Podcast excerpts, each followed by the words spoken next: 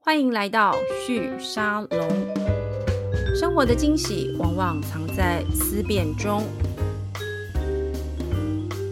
嗨，各位旭沙龙的听众朋友们，大家好，我是主持人玉宁。今天我们的旭沙龙要谈的创新创业的故事呢，是要谈餐饮业。那我不知道大呃，我们的听众朋友是不是喜欢吃早午餐？那我自己是一个早午餐的爱好者，尤其是礼拜六、礼拜天早上的时候，睡得比较晚，然后去找一个很舒服的早午餐餐厅，在里面喝咖啡跟吃很多好吃的食物，特别是那个食物一定要非常漂亮，可以拍照上传。这个大概是很多人的经验哦。那对今天呢，我们的节目邀请来就是台湾的这个应该讲说是早午餐的其中一个重要的品牌的推手哦。我们欢迎二楼餐饮集团的创办人及董事长黄宝士 Frank 来到我们的节目当中。Frank 你好，嗨，玉林，大家好。我我其实我第一次知道他的时候，我的想法就是，我我讲我讲我真实内心的想象，就是因为一猜二楼可能店租比较便宜，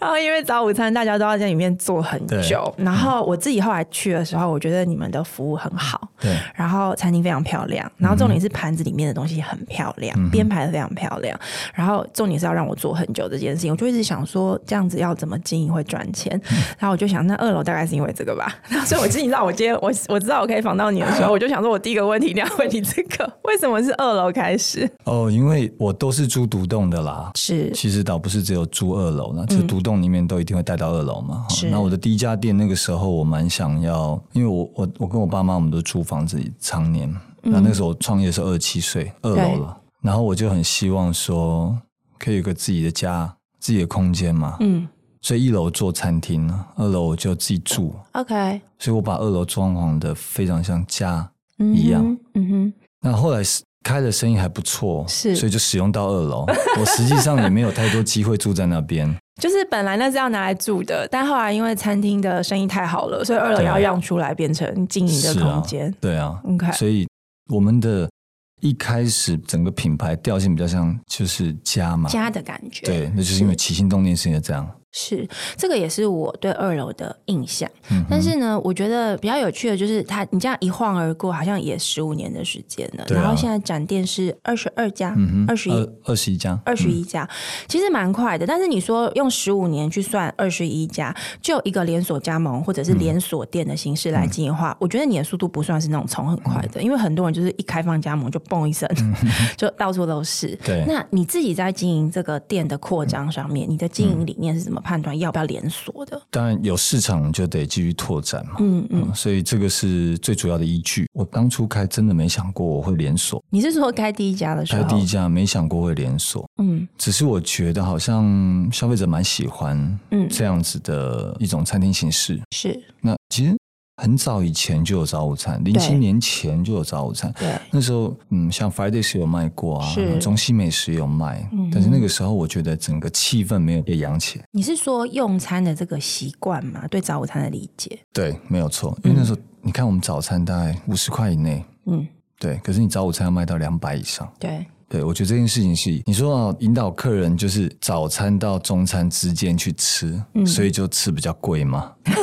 好像也不是这样两讲。餐并在一起 买。对我，我觉得，我觉得那个是一个仪式感，是所以这个仪式感这件事情是早期就有早午餐，但那个仪式感还没有很成熟。那后来刚刚好，在我发展那一年，大家比较接受这个事情，嗯哼，所以我就开始看到市场。嗯哼，那我就想要去把它拓展出来。那因为我本身以前都是在大型连锁的餐厅或者是素食业工作，是我会觉得规模化的时候，很多东西很重要，是在于系统的建制、管理对不对管理的建制。嗯嗯所以我发展很慢，有两个原因。是，第一个是我在建立这件事情，你是说关于这个系统管理系对不对？管理系统的东西，嗯哼它倒不是硬体，它是可能制度面的东西，嗯而且这制度使用的是人。对，所以人他会，你看我们以前那一代跟下一代有点不太一样，嗯，下一代跟他的小下一代就已经不一样了，是所以那个制度它会一直不断的调整。那那个时候我们在摸索，也嗯在学习，这是第一个。第二个，我觉得，我觉得我们公司很强调人的温度，就是我们这个品牌的调性比较有温度一点。跟你的装潢或者是设计风格想要传达的感觉是一致的。我觉得这跟性格也有关系，嗯哼，就是我蛮重视人的感受，嗯那哼，所以我才做服务业啊，一直以来，十六岁做服务业做到现在。我一直想说，是不是因为你念书或者是家里的背景刚好是跟这个行业有关，然后你就一路做下去了？你你觉得你是就是真的很喜欢这个，哦还我是有一点点就阴错阳差这样？十六岁那个时候，我真的想去打工，因为我对我读的东西很没有兴趣。嗯，OK，那个时候，我记得我爸跟我说，蛮希望我发展机械，因为我们家都做机械。对，我去读了以后，我真的很没有兴趣，可能也许是一个很大的反差。是，因为这样，所以让我对于我去打工的地方非常向往。嗯哼，嗯那我妈也很支持我，就带我去了。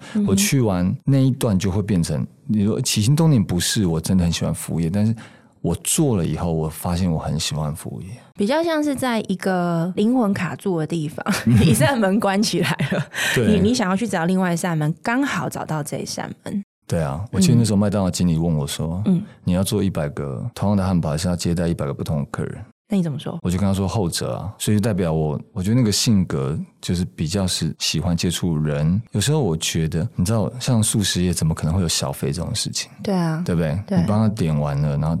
好就结束，对，可是他可能拿了他的餐点，以前麦当劳是他有一个一个 tray 在你前面，嗯然后你把餐点都放好以后，是那个时候我印象很深刻，那个他教我们的饮料必须要放在客人那一边，是，所以你在拿起来的时候，你可能会不小心倒，你至少可以往身体靠。对，如果你把那个饮料放在靠我们这边，就翻出去了，他一拿就一定翻出去，是，还是会翻。 就算靠着自己也还对是一样，嗯 我记得我麦当劳有给我们一个权限，嗯嗯，就是翻的时候，你可以为客人再重做一杯。 ，OK，我第一件事情想的不是哇天哪，有我们都叫倒可，是任倒何掉的饮料可口可乐对是不对是？对，真的就是倒掉的可口可乐居多嘛。可可是不管任何饮料，我们都叫啊倒可了。 嗯可是我第一个想的不是这个，我第一个想的就是我刚刚帮他做一杯，哼，OK，因为我觉得他一定是失望的。那我想满足这件事情，嗯哼，所以后来我发现我我喜欢做这个事情让你的客人满足愉快或任何人就是人啊， ，OK，有时候我们在做一些 CSR 的事情，嗯哼，嗯它哼，啊不是盈利，嗯哼，也是一样。嗯哼，就你会看到对方的那个需求，因为你有这个足够的能力去满足他。其实那个可能也是我的养分吧。所以好，回来做服务业这事情，每天都在发生这个事情。嗯哼，所以那个时候我很喜欢，我真的没想过我有机会可以创业，然后做到现在。你你创业的契机是什么？就决定说好你要自己开店。我创业是因为我在前面一份工作，嗯调酒是一个相当高的殿堂，就是那个餐厅它基本上是以卖酒起家的，嗯所以那个时候我在那里受到一些训练，而且环境氛围是让人家觉得你今天能够成为一个 bartender 是以很高的规格的，哼，嗯哼，是一很种优秀的专业、受人尊重的一个受人专尊业重。嗯也很 outstanding。 ，OK，所以那时候我就觉得哇，我我觉得我可以做一些事情，我也许我可以去开一间小小的酒吧，嗯哼，然后提供酒给客人。是一种你的理想工作跟生活形态。不过我是被引导 OK 我是被一个长辈引导。我说：“哎，那你为什么不来在我们公司的附近的楼下来开一间？我们你看我们多少客人有这个需求，那我就去开，跟他一起开。 OK，他花比较多钱，他是算是你的类似像投资人吧，对不对？天使投资人，对，嗯哼那我也投资一点。嗯哼，后来才发现，刚前面那句话 有 bug，什么 bug？就是我们应该要在我们公司楼下附近开一间。其实这是一个问题，就是我们对市场不了解，很多人下班就想嗯赶离快开回那家个地方了。。嗯，就如果要去玩或喝酒，我也不会选在 我公司楼公司 下。突然被 Q 就马上就上去，是举例了，好，嗯所以呢，我们在一个商办去开这个，其实没有生意，完全没有生意。要来的就是我们可以预期的就是这些人，其实没有预期以外的这些其他客人。嗯哼，但这一件事情让我觉得，哎，好像更靠我理解一些事情，所以我更靠近成功，所以我对这事情就有兴趣，但是没想要做，不是像现在就有企图心要什么，后来就开到现在这样。那所以你那时候在开第一间二楼的时候，你怎么知道那个市场或那个地点的客人会从哪里来？你你怎么完对成这个市场的理解呢？我第二次参与创业是做比较像简餐店啊，嗯嗯哼学生的是受众是学生。那前两次都已经，你看我本身是做美食美食餐饮的嘛是，哦可是我前面两次做的都不是那么跟美式餐饮有关，对，酒也是其中一个部分而已。是所以我第三次要做的时候，我先想我要做我比较习擅长习惯的事情，就是比较偏美式的餐饮的服务。对，这是第一个。嗯那第二个就是说，大家都在开美食餐厅，当时对不对？那时候对其实蛮蛮热门的，而且我真的觉得大大小小的店都是，很多、哦，嗯，所以后来我就想说，也许我们只是把我们的其中一个品类拉出来当当做是一个主要沟通的点，所以才想到早午餐。嗯你哼，你可以拿汉堡出来，你对，也可以拿主餐啊，是大盘子的肉品啊。但后来觉得，嗯，好像大家都在做、欸，那个餐厅也在沟通那个事情，那个餐厅有，所以我们后来想说，早午餐也许是一个选择，嗯哼，但是我们没试过，市场也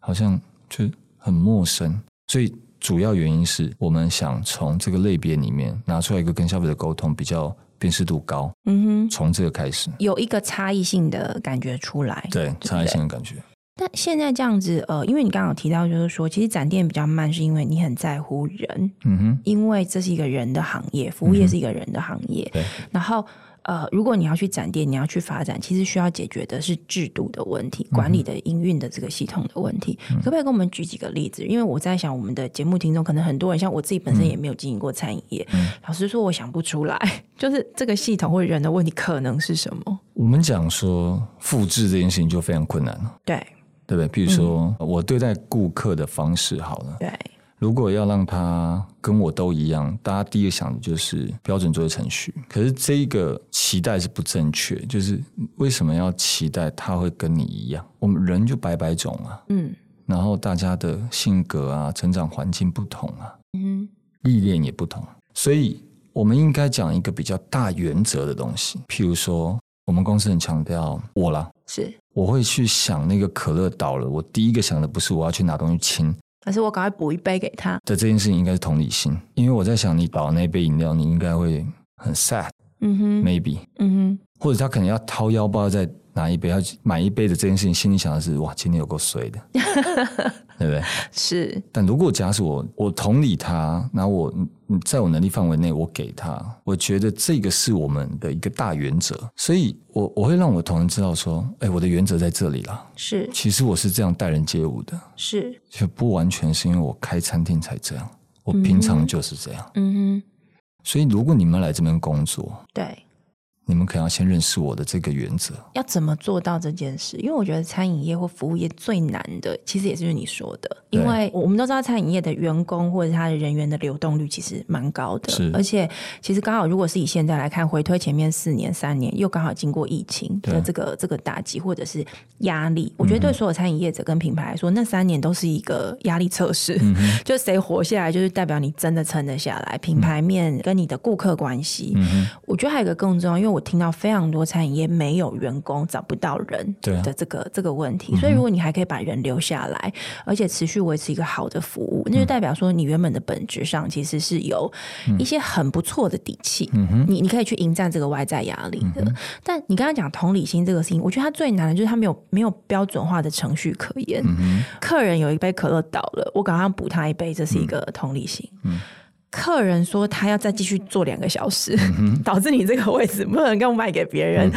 这个时候，你能不能再让他多坐两个小时？这是一个同理心。另外一个，我对二楼印象最深刻，就是我以前去都要排队排很久，是，哦对不对？对有时候排到就快饿疯了，嗯 会生气。但这时候要怎么办？因为你有那么多客人要对待，是，所以我觉得同理心最难的就是他没有，他必须要临场反应。嗯那你临场反应你要怎么解决？你又不是老板，你怎么知道你可不可以给？嗯你你怎么去带你的员工做这件事？首先，我们一开始在面试他们的时候，我们都会先跟他们聊一件事情。嗯，这是我其中一个营运的协理他发展出来的想法，是就是他会先请他提供有没有在来这工作之前，他曾经做过三个帮助陌生人的事情。但那个帮助陌生人的事情，它不是一个善事，它 OK 只是一个好像是跟这个人不认识，那你对刚好看到他可能某一个需求，对，那你协助他。所以帮老婆婆过马路算吗？对，就是一这个这也很可简以单的任何事情。像我们有个同仁在看到客人来这边用餐，嗯这一对男女朋友在吵架，男生气呼呼，就夺门而出了。嗯女的也就可想而知，一直哭嘛。嗯那我们同仁就在一个甜点的画板上面写了一些内容，哼，是，等于说有点鼓励她，说没有关系，怎么这一类的。嗯，然后女生看了以后，当然就会会心一笑。觉得自己好像有人被有人在看顾自己，对，可是这位同仁他是想帮助她嘛？我觉得那个帮助的定义不是真的帮她把男男朋友找回来，对，然后帮他们把这些问题啊、关系调解完成，不太可能， 对不对就是一种陪伴，让你觉得说你今天在一个比较负面的状态、嗯不开心的状态、伤心的状态，有人在你身边。嗯哼，我们我们大概花蛮多时间在问要来面试的人，你有没有大概类似这样的经 验？大家真的举得出来吗？因为我会这样问，是因为我以前也曾经试着这样去面试人，或是跟人聊天，嗯对都会问这种问题。我觉得大家都要想很久，因为如果那真的是举手之劳，不一定会记得， 没错，对不对？这要怎么问呢？这时候同我们的同仁会说，你要不要我们这一个会，我们这个 interview 结束之后，你要不要试着再唤醒一下自己，再去做做看？对你要不要想一下那个感受是什么？嗯那个就是我们公司需要的人。我们公司还是很缺人，缺工这件事情是一个结构性的问题，哼，行业跟劳动市场的一个一个状态问，这是劳动市场状态的问题。嗯嗯，所以这个我相信绝对不是我们餐饮业缺工，是各行各业都很缺工。对那包括我们在呃劳动市场里面的人，他们在面对工作、面对未来的态度、也都不太一样。嗯哼，不是我们今天这么做，我们就会不缺人。是只是如果假使我们确定了这些特质，他们再来的话，普遍他们会比较愿意留在这边因跟我为们一起打他拼。认同这个是文化，对不对？是，那这是一个 core，对我们来说很重要。这样要把人留下来这件事情，就我的理解，因为您就是在餐饮业这个行业经营很久嘛，我觉得餐饮业就我粗浅的理解，就是说人员流动很快，有几个原因，是因为第一个，它很多时候是很很体力活的，嗯再来是它是个情绪活，是，它其实是有情绪劳动的。我我我自己认识一些在做这种餐饮服务的朋友，听他们讲，其实像你刚刚谈的，你要去陪伴你的顾客的同时，嗯那有没有人陪伴你？这个是很多餐饮业的一些，甚至做到中高阶主管的人、嗯都是会特别提到，这是最难的。是，那你刚刚也有提到，其实世代的变迁跟差嗯异会让这些工作者、他们对于自己在工作场域想要获得的东西的想法会不一嗯样。那我自己在面对很多年轻的同事的时候，我都感觉到，其实年轻同事更需要的是理解他们对他们人生的样态或生活形态的。要求是什么？嗯这个对餐饮业来说压力会很大，因为你要你的员工去陪伴你的客人，嗯哼，嗯但如果他没有人陪伴他自己，他就会不愿意，他可能就比较不愿意付出这个情绪劳是动。是，你你自己觉得世代差异会对你们的这个嗯管理，或你刚刚讲这个 core 对，造成一些影响吗？一定会啊。嗯就变成说，以前这样子的人比较多，现在这样人比较少。这我觉得也跟教育有关，是，跟你的家庭教育有比较大的关系，反而不是学校的教育。也就是说，你的爸爸妈妈是用什么样的方式在陪伴你待人接物？是，我觉得这是一个很重要的事情。第二个，我其实不认为同仁会，因为他没做这件事情，他没有在提供这个陪伴，对，我们就觉得他是不对的。或不好这样子。对，嗯不是这样讲，应该说，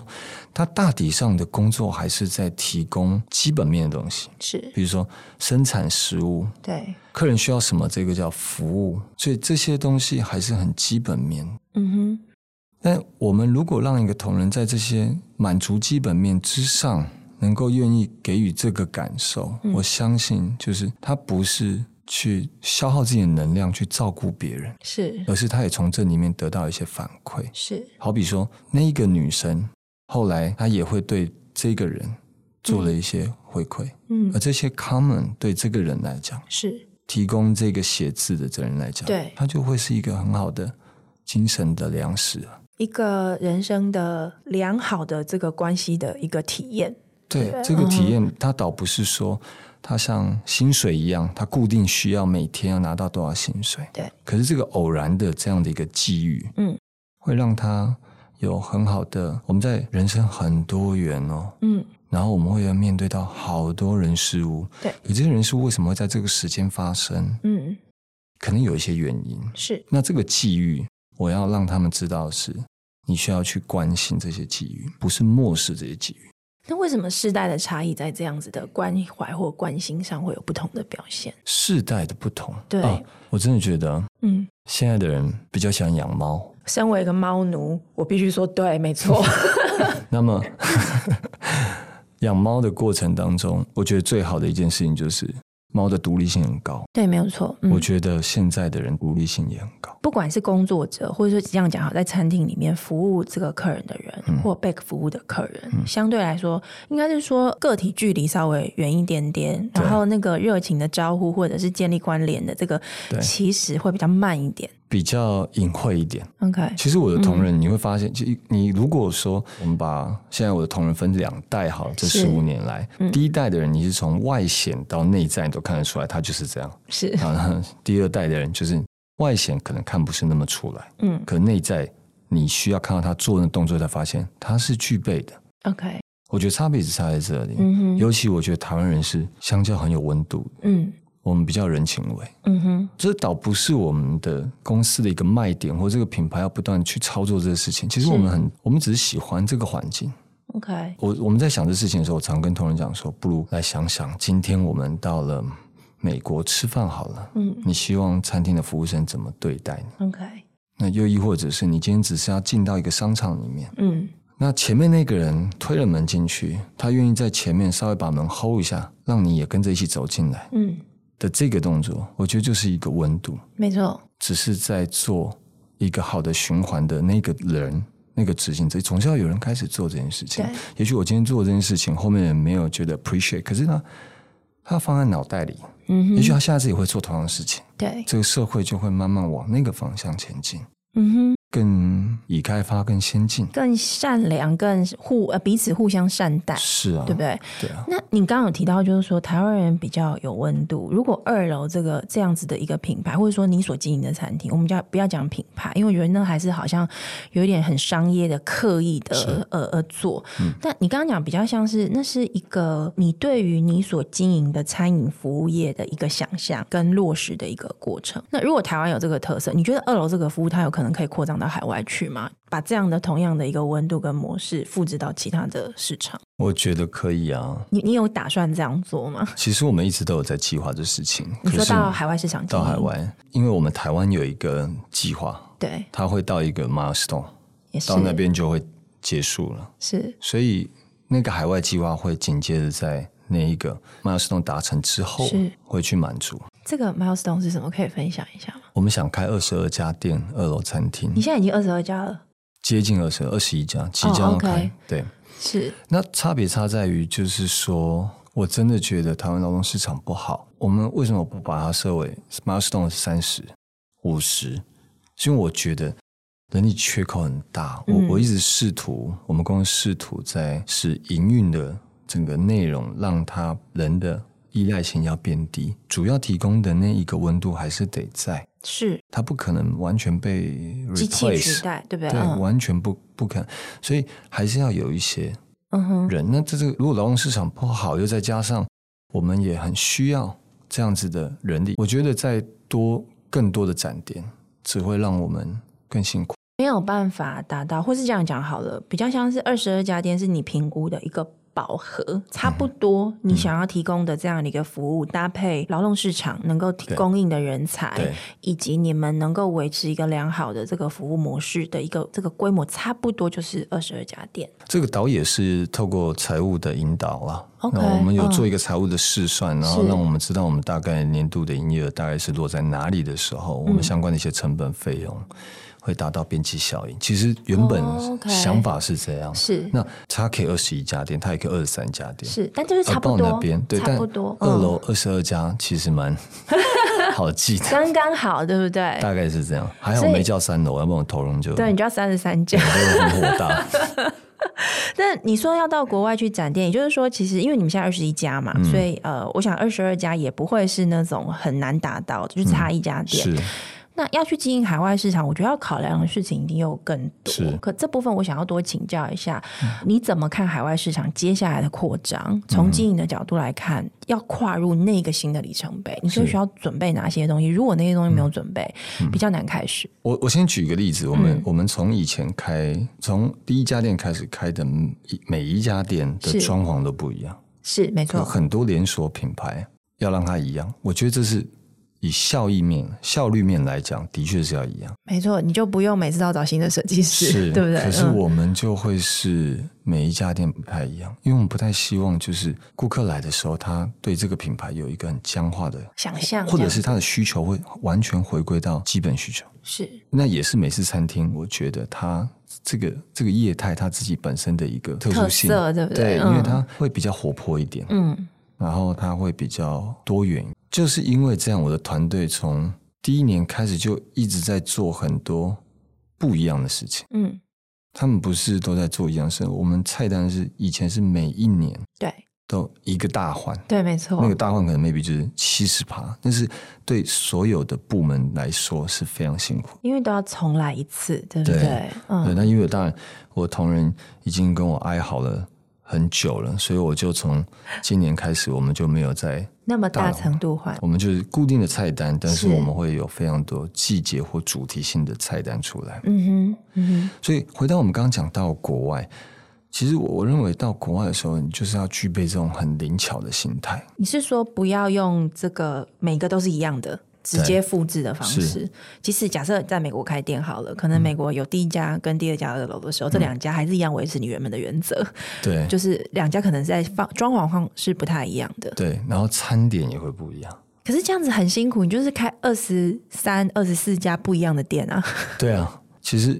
管理系统是很接近的， OK，所以我们在经营上面很重视的是一个模板。嗯哼，模板是很接近，但对它外面的那一层，对，我们可以因有有地一制些宜。有一些变化。对，其实你这个也提到，今天在节目里面，我非常想要请教你的，因为我我觉得二楼的服务对我而言，像你刚刚有提到，你们会每年都换菜单嘛，对不对？然后每家店装潢都不一样。对，然后我以前就还没有真的创业的时候，时间比较多， 我会为了你们每年要换菜单，然后我就会算一算，嗯，超过一年了哦，好像要去看一下，那那今年的新的菜是什么？那个对于你的、你的顾客来说，我觉得那会创造一种期待感。是但的确，我也会在那个过程里面，因为你知道，也是做经营跟管理的人，就会一直想说这要怎么做到？那你不是要全部重来吗？对啊不对？而且你的员、你的、你的、你的服务生就要全部重新训练一次。是那这个事情对经营而言，会是一个新的固定成本。是，你怎么判断你要不要这样做？因为你刚刚有提到，就是说你们用财务试算的方式、财务的系统的方式对来做这个边际成本的，就是到一个顶点，差不多了，可以了，就不对要再扩张了。对你怎么做到这个事？我觉得这会是很多的想要去经营大规模这种消费者服务的人会非常好奇的。我觉得一个品牌或一个事业成不成功，不是建构在它的营业额大不大啦，嗯，或者是它的损益表表现的好不好而已。嗯，我觉得我回到我在做这个公司的时候，我一定有一些理想，这个理想是很难被定义的被量化吗？量化是一件事情，嗯量化是因为别人想要去定义它而产生量化。对，可是如果我们不去定义，对，其实我就会觉得它是一个生命，嗯它哼，本来就应该要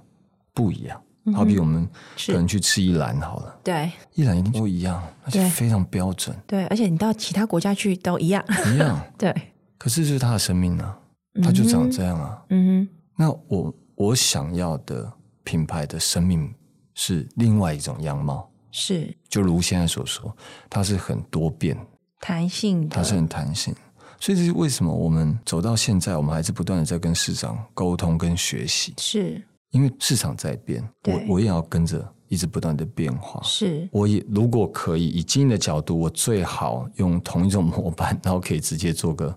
五十年、对一百年。对，但是我我认为品牌有它的寿命，嗯哼，餐厅、餐饮业者这个某种业态，它因为不同的竞争者进来，它对的挑战也必须让你跟着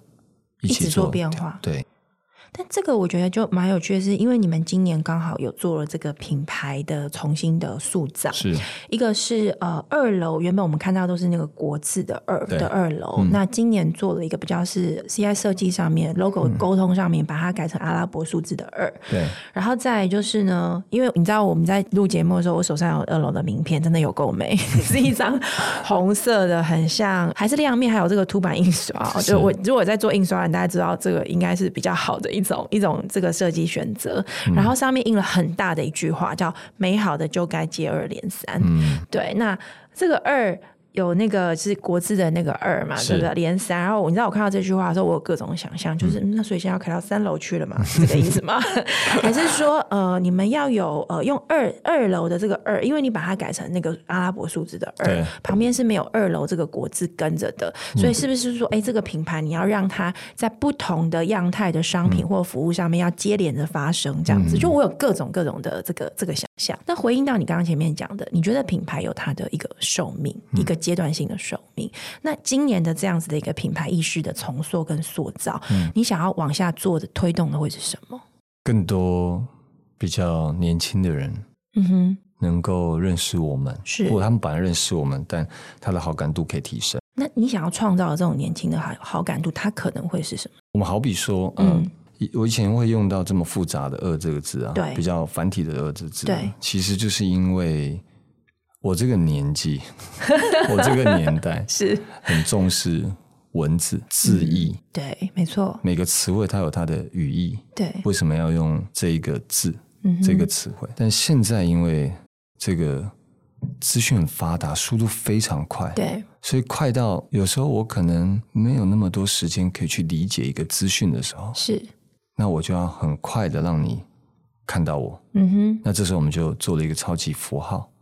哦，理解了，就是也刚好啦，我是叫二楼嘛，所以嗯我的二可以直接发展一个数字的二。是，对，是那以后我们在对外沟通的时候，我们就可以尽量用这个来做就好了。嗯哼，对，那用这个图像是这个 icon 来去引导大家。是对，那这是一个我们希望年轻化的一个策略。比较简单的沟通，是对不对？而且对我在想，因为刚刚我们也稍微提到了一下，未来会有跨国市场的经营的规对划嘛。是这个是二毕竟是一个跨国通用的一个数是说的非字，常好，对不对？关键其实我在想，这也是其中的一个蛮重要的一蛮重要的关键是是那接下来想要请教的是，比较是管理系统面的，因为我们节目其实很常会去访问一些软体创业的公司，是所以我们的听众大部分呢也会都很关心，就是说你怎么样运用这个数位工具来做管理。餐饮业其实算是蛮早期就开始导入数位工具的，我想你们一定包含像呃传统既有的，比如说 ERP 啊、POS 系统本来就都有，这个跟网络化或软体化不一定那么直接相关，但是很早就开始在往这个方向移动了。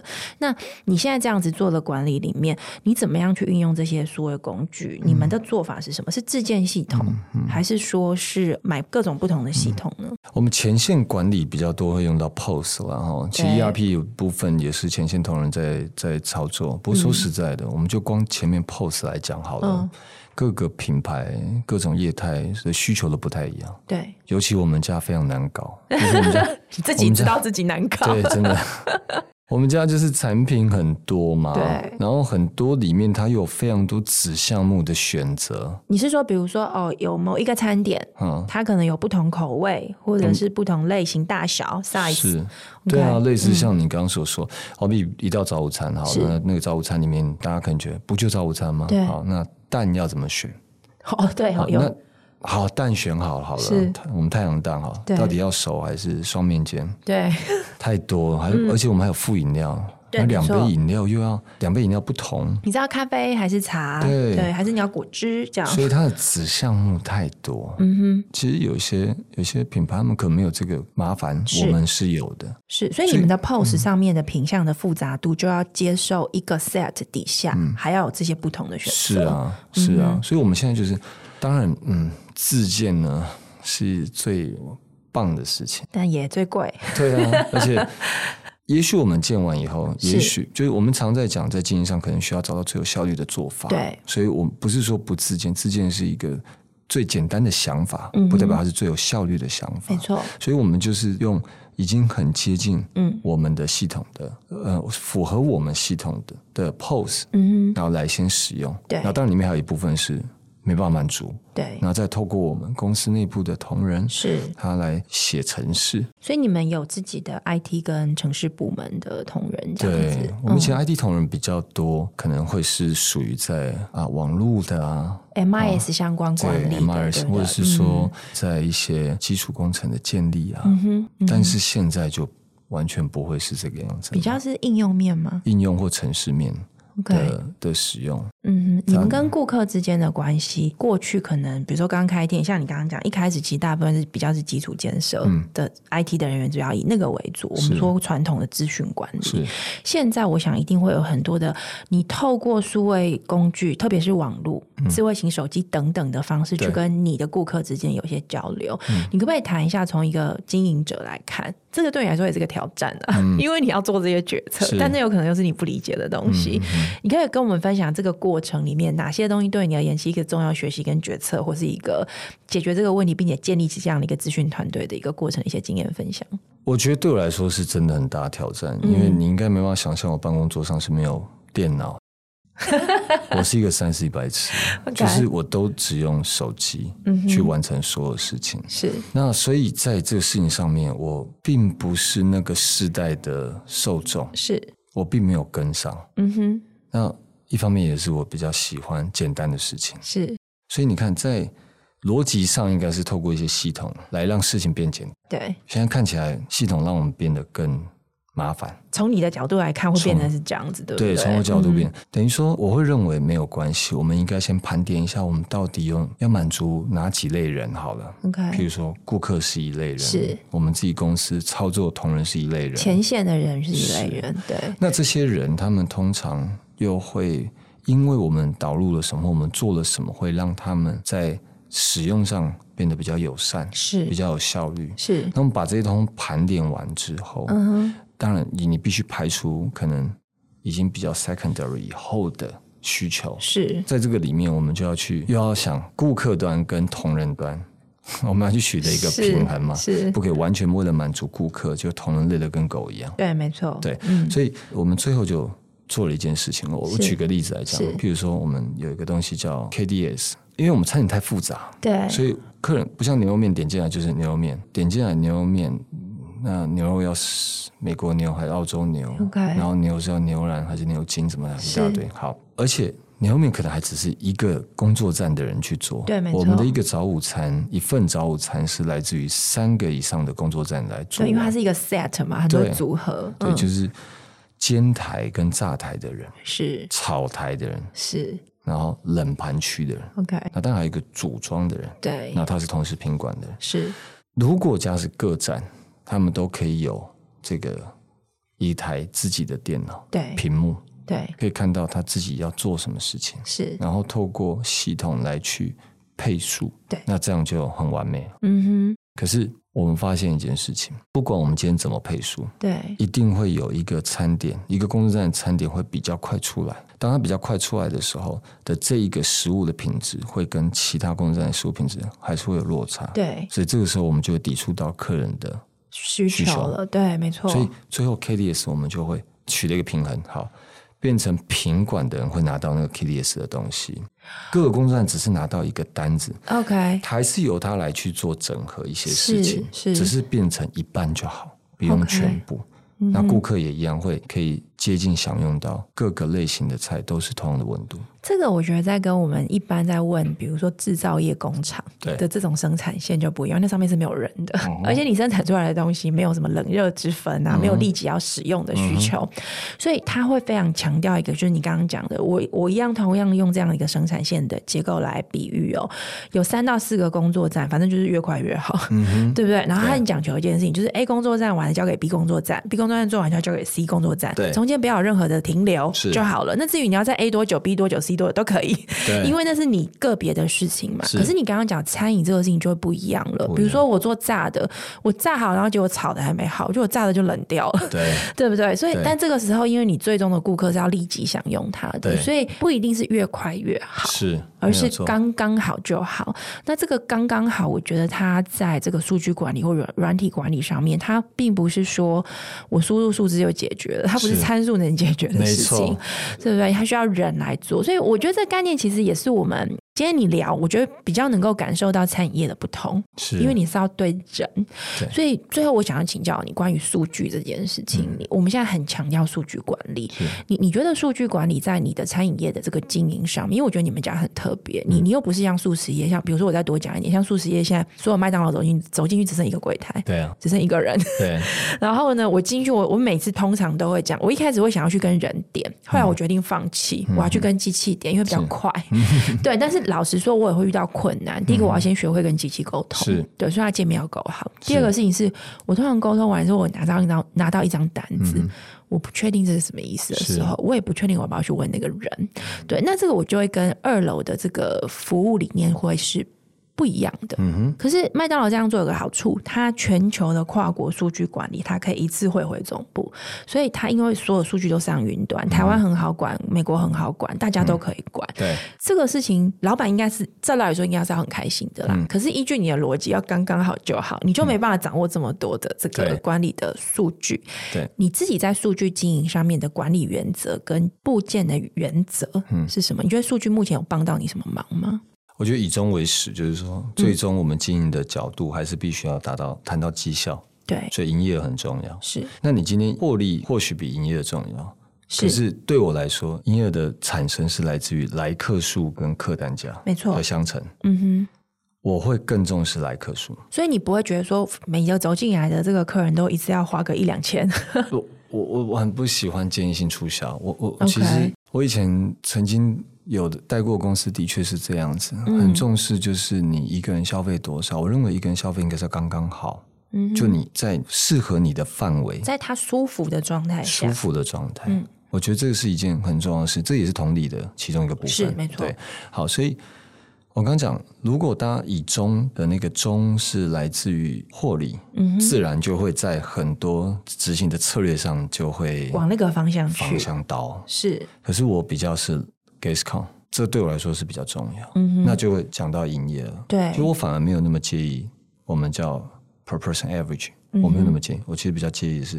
它的来客数所以你会希望一家店的来客数越多越好，是稳定成长，啊，稳定成长。对，不应该衰退。衰退有很多原因，其实数据管理里面，其中一我们公司比较多花在管理 Google Map 的 comment。哦我们管理，OK，非常多来自各种渠道对我们的评论，嗯哼，然后我们还会用这些评论。第一个，除了每天回报以外，对，我们会把它做成分数，它会变成那一个月那一个店管理者对他们的 reward 的内容。 OK，嗯这个我觉得反而是我们比较花时间关注，所以当这个客人有一个很好的经验哼，对， ，GasCon 就逻辑上会越来越好。没错，是，对因为他像会想要一直回来嘛，是对，我觉得以前的餐饮哦，嗯刚刚其实我们本来应该可能会提到说，以前的餐饮它是比较口碑行销，你理解我意思吗？可是其实 Google Map 的 comment 也是口碑行销，不是吗对，它比较有效率， ？OK，嗯哼，口碑行销比较有效率。可是对我的以前的口碑行销是来自于我认识的人，哦，以前是真的口 嘴巴对不对对着嘴巴的这种口耳相传，就譬如说，哎，我觉得那一家很棒哎，对然后所以我就哎，你要不要去？我建议你去那一家，这种人与人之真实的口碑行销，是它的那个转换率会比较好。是那当然，有的现在因为我们不太可能去每一家餐厅都会刚好认识的人去过没，然后错再给我没们错，对， comment，而且现在人跟人不讲话啦，比较少 大家都对着手机讲话，对 嗯啊，所以。好，我们反而比较着重在的数数据管理，应该是在于顾客体验上面。但是这个体验是一个说不出来的东西，你要怎么把它量化或数据化呢？它会有星等，哦，因为 Google Map 它是按星星嘛，对，所以我们会在它原本既有，比如说它是四点三、对四点四对的这个星等，我们会从这里面去看它是成长还是衰退。那它衰退的原因是什么？是嗯下面有哪些 comment？总共有几则？是那我们会去排除是不是特殊，恶意的啊，或者对是比较例外状况。对，嗯又亦或者是有时候我们刚刚提到同理心这件事情，就是它不会无限上纲去满足所有人啊，所有的需求，对对不我还是对？要讲是在我们可以能力范围之内的，是对，是，你你这样子的一个管理模式，对于你们的这个呃前线的服务人员来说，你要怎么跟他沟通出一个共识性的一个服务模式跟标准？而且他会觉得说，哦，那我很愿意留在二楼这一家公司持续的服务，因为他觉得他自己也被受到重视。我觉得数据化管理在餐饮业或服务业，我自己听过蛮多一些比较辛苦的案例，就是说人会觉得他被数字化了，所以他的人的存在这件事情变得变得好像没有人要听到他的心声。嗯那因为你的理念又刚好又很在乎人的感受，嗯所以。你去纳入这些数字化管理的过程里面，你怎么把数字跟人之间拉到一个好的平衡？我觉得第一个真的没有办法对同仁做标准做的程序在服务上面了， OK，这就是一个我觉得蛮重要的平衡。嗯，因为一般的人如果要做规模化的发展，对，标准作业程序要做的相当的扎实，扎对实不，对？而且 step by step 很严格，这样逻辑上应该要这样。可是我觉得，其实我们我们把一个服务的体验，我们会把它分成可能七个步骤或者是六个步骤，对每一个 spot 对，它都会有应该要给顾客的感受。嗯，那这都是属于结构性的东西。嗯哼，嗯但是它怎么去提供给顾客这个感受？其实我们没有标准作业程序，有那所以店长也蛮重要的咯。他一定会以身作则，嗯他会做给他们看，让他们知道说我们是如果这件事情我会这么做，但我不鼓励你跟我一模一 样，你可以知道 OK 我是可以这么做， OK，但你你也许你有你的做法，嗯大概是这样。你你觉得在经营管理上面，你自己作为一个，因为你是创业，嗯来经营这个、这个餐饮的品牌，然后嗯现在有二十一家连锁，也准备要跨到国嗯外去，这是一个我不能说快速成长，但我感觉是一个蛮扎实成嗯长的过程。你自己怎么定位你自己经营者的角色，嗯跟你觉得你现在遇到的最大的下一个阶段的挑战是什么？定位我自己这件事情嘛，嗯其实我想让公司很永续经营啊。嗯哼其实公司有机会可以 IPO，也有公司有机会可以被人家合并是或整个公司卖掉，对你来说，这些事情都是可以发生的。它是选项， OK，但不会是我想要的。所以你想要让他不要只是单纯的股东的这种财务报酬快速实现，对、啊，单纯这个而已。你我想希望这个公永续司经营可以一直存续下来。是，即使是我也希望我的同仁，他们如果也认同这样子的理念，他们可以上来经营。这件事你觉得现在做到什么程度了？目前为止，我刚做，我在疫情期间做了是一个，我有一个想法，嗯，然后在去年开始建构，嗯就是我做一个决策小组，也就是说，我们公司未来的决策，它不会是我来做决定，嗯哼会是这个小组来做决定。哼，是决策小组一定是基数人，然后每一个人，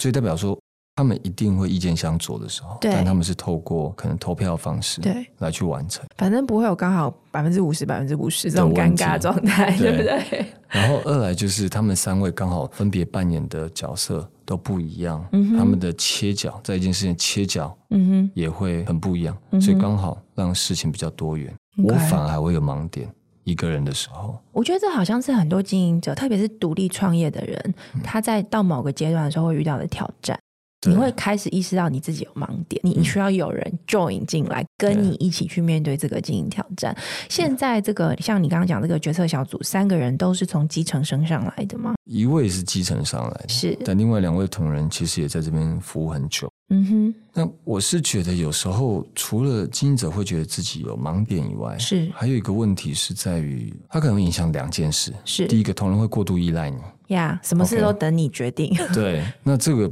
对他也不公平，嗯，对他也不负责任、啊。是我身为一个他的主管。是第二件事情就是，如我刚刚所说，公司要一直不断的。很灵巧的变化，对那这个变化的过程当中，你需要的是更多人的想法，对，不是你一个人的想法。你可能在这一次的变化里面表现很好，不代表你在下一次的变化里面会表现很好。嗯哼，对，所以我觉得尽量让团队的可塑性大一点，是。所以我才做这件事情。接下来，如果有任何人听到我们的节目，对二六这个餐饮品牌或这样的团队有一些好奇，或想加入你们，因为你刚刚特别强调 缺工嘛，对不对？嗯对，他们如果想要加入二楼，你觉得你们现在需要什么样子的人员加入？就是你会期待什么样的人才？除了你刚刚讲这个同理心的这样的对特质之外，他他可能可以怎么样？想象他可以加入这个团队，而且可能可以发展什么样的职涯道路？像我跟我我们管理营运的，就是每一家门店嗯的同仁，那那也是占最多数的同仁是的主管是是叫营运协理。是，我就跟他讲说，我们其实在这两年开展速度比较快，对其实两年前我们还只有十五家，对，这两年我们以比以往我们的速度还要快。嗯哼，我就跟他讲说，等我们开完，我们就要来做一些不务正业的事情。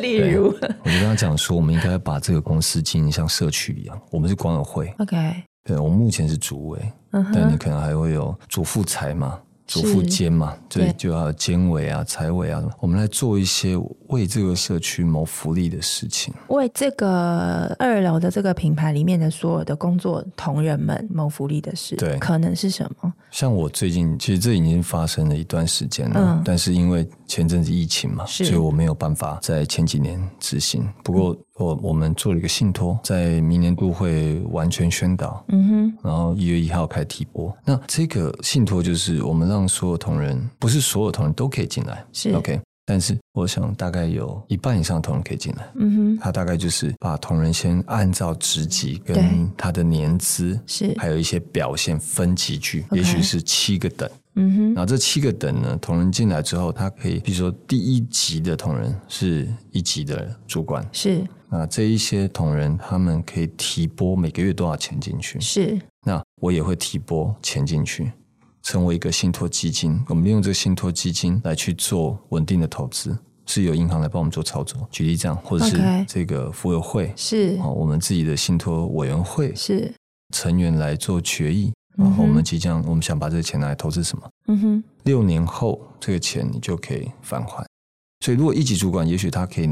他投呃一千块好了，对我们大概会拿八百块进去， ，OK，那他就每一年一定会有投资报酬率是八十帕嘛，这个是公司薪水以外的，对不对意外的事。情。哦这那是另公外一件司要事再增加提拨。公司会要增加提拨这事情他，说：“你要做一个二楼公司版的自己的那个叫什么国国民年金之 类似类的类似的概类似念，这对样不对？没错，没错 OK，。你为什所么想要做这件事啊以？因为我觉得大家都很看现在，啊哦？OK，我觉得现在很多年轻人都会看现在有只什就么现在有什么，对先以这个为主。但哦我觉得这个蛮有趣的。老实说，这是我第一次听到在公司里面有老板决定要做这个事情，意思就是说你在帮大家想，因为但是你又抓六年为一个一个一个基础，也就是说，对如果他这样一直待着，六年后他是有机会在这个过程获得一个短期的这个国民年金的这样的对一个提没拨错的。这个我是想对留才也会有一定程度的是帮啊助，，是吗啊？，所以他今天他拿到的不是只有在于原本的资本利得以外，嗯对哼嗯。资资本利得而已，他还有包括我们提供给他的资金，提供给他的钱你你这样子会赚钱吗？我会不会赚钱哦？我我不会赚钱啊，因为我我钱是已经丢出去了 啊、但是你这样子公司经营上面，我那这样我我这样讲好了，虽然因为我们制作人一直在跟我说时间已经到，但是实在太有趣，我真的很想问一下，就是 对你而言，这个其实在利润上，等于是把公司原本可以赚钱的利润，对再提拨一点出来，对去提供给一些资深的。对表现不错的员工对，变成他的一个新增的一个收入，可是是未来的收入。对一方面是留才，对还有没有其他更深的想法？因为你要你要牺牲你的利润呢、欸没有所以这就像我刚讲，它是一个社区，我们大家都是邻居，所以我你在会为想你未象来打算。所以你会想象你的员工们，大家未来会是一直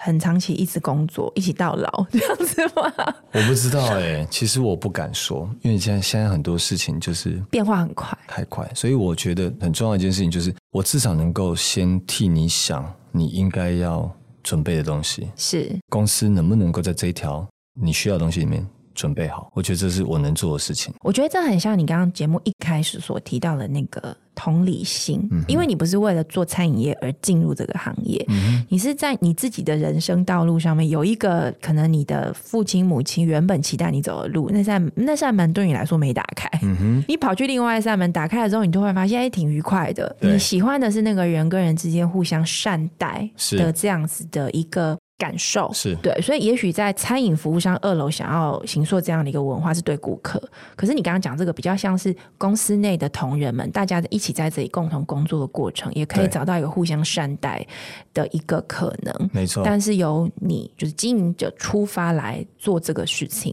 对，好，哎、我我忍不住想问你，公司现在股东就是你是不是？还没有，我们公司有原本原始股东几位是嘛，哈是，然后大概三四位，然后其他都是我们我有让股份给员工， ？OK，对嗯我我想员工大概不会反对这件事，但你原始的那些股东们也 OK 同意这件事。大家都讨论过了，因为这个也会是一个我们要达到的目标。 好，谢谢。我没有让我办法讲 太多，没问题，很谢谢，很谢谢这个二楼的 Frank 今天来到节目里面跟我们分享哦，我觉得是一个对我而言其实也是一个蛮有趣的一个。视角去看关于一个品牌跟一个公司的团队要怎么形成。那餐饮业的确是一个很靠人的一个行业，当然我觉得你们在数据的应用上面，就是基本该做的应该都很早就把它部件完了。但今天你分享很多跟人有关的事情，我觉得是一个蛮好的一个启发。那今年现在是二十一家店，二十二家店之后，接下来会往国外的市场发展。是希望之后呃有机会请 Frank 来到再来我们的节目，嗯跟我们分享，就是说从台湾出发，以品牌开始做餐饮。嗯哼，你要走到国外市场的时候，你要面对的挑战是什么？除了鼎泰丰这种很一致嗯的，它就是超级标准化的，但你想要作为比较弹性的这样子的一嗯个扩充，又会带来一些什么样的新的经验？希望是之后可以邀请你来节目里面跟我们分享。好啊，当然好，谢谢，谢谢 Frank，也谢谢大家今天收听我们的节目、哦。如果你喜欢我们的内容，可以在 Apple Podcast 上面给我们五星评价，还有在各大平台按下追踪。也欢迎在 Instagram 上面搜寻 Sunrise Medium Podcast，追踪更多我们关于节目更新的消息。我们下一期再见喽，拜拜。